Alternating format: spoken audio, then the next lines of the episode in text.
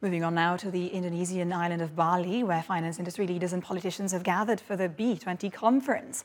The group is considered the business arm of the G20 and provides recommendations to governments regarding economic policy.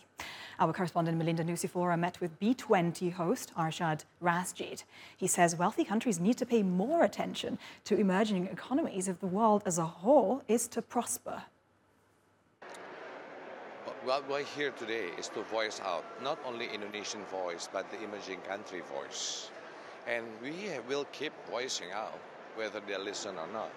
Because at the end of the day, you know, with this five P's, you know, the peace, right, is actually if you don't if you, what what should we talk about if there is no peace and the peace if, if there is conflicts everywhere that causes right what happened today high inflation uh, high energy costs high food costs, even scarcity of food, right?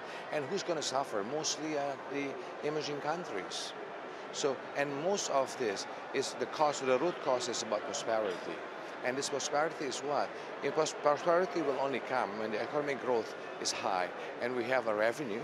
The revenue is from trade and investment. It goes to profit. Profit then it becomes prosperity for the people. The, that's the case. And, you know, it is important for us to keep voicing out. And I, I do listen. The business community, I think, can agree with me. I've been going around in discussion with all of them. I even also meet your Turkish uh, businesses. And we're all saying, yes, you know, this is the time for us. This is the time for us to voice out. This is a tough question. What is the most headline challenge for the business community globally? Of course, this is what we are managing the inflation, right? High inflation everywhere. Most important, we, that again, there must be peace.